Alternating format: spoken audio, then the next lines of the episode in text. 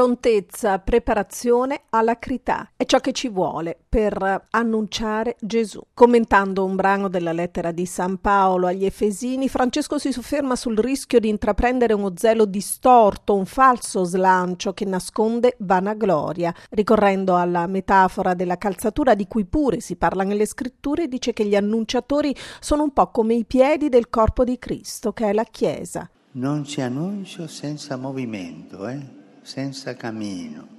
Non si annunzia il Vangelo da fermi, chiusi in un ufficio, alla scrivania o al computer, facendo polemiche come leoni da tastiera e surrogando la creatività dell'annunzio con il, il copia e incolla di idee prese qua e là. Il Vangelo si annunzia muovendosi, camminando andando.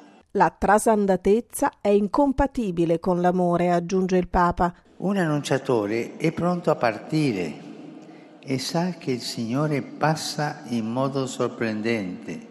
Deve quindi essere, essere libero da schemi e predisposto ad un'azione inaspettata e nuova, preparato per le sorprese.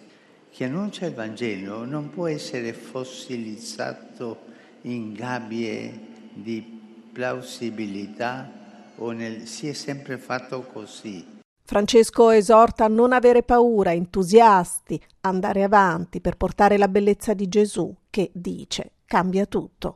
Vi esorto a essere evangelizzatori che si muovono senza paura, che vanno avanti e per portare la bellezza di Gesù, per portare la novità di Gesù, che cambia tutto. Eh?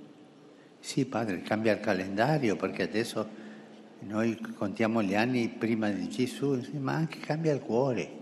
E tu sei disposto a che Gesù ti cambi il cuore? O tu sei un cristiano tiepido lì, che non si muove? Pensa un po'.